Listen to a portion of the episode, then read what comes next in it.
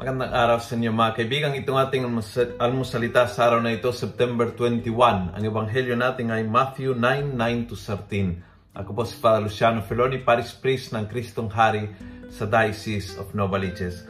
Sabi ni Jesus, Healthy people do not need a doctor, but sick people do. Go and find out what this means. What I want is mercy, not sacrifice.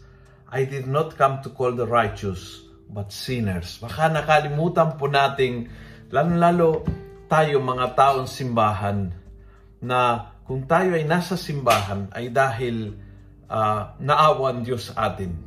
At dahil nakita ng Diyos na kailangan ang kanyang paghilom sa ating buhay spiritual dahil tayo ay makasalanan. Kaya tayo ay nasa simbahan.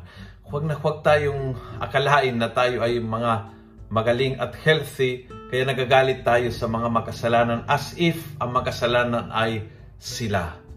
No, tayo ang makasalanan at ang Diyos ay naawa sa ating mga makasalanan. At kung ako ay naging palahusga at kung ako ay nagagalit sa kanila mga makasalanan at sineseparate ko at inietsa puwera at sasabihin ko, you are welcome in the church pero magbago muna kayo. Convert muna kayo sakalang kayo lumapit sa ating I am wrong.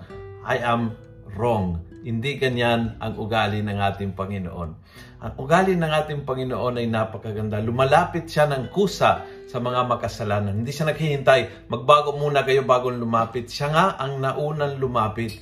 At yes, tinutulungan sa proseso ng pagbabago. Lahat ng makasalanan, tayo nga ang makasalanan.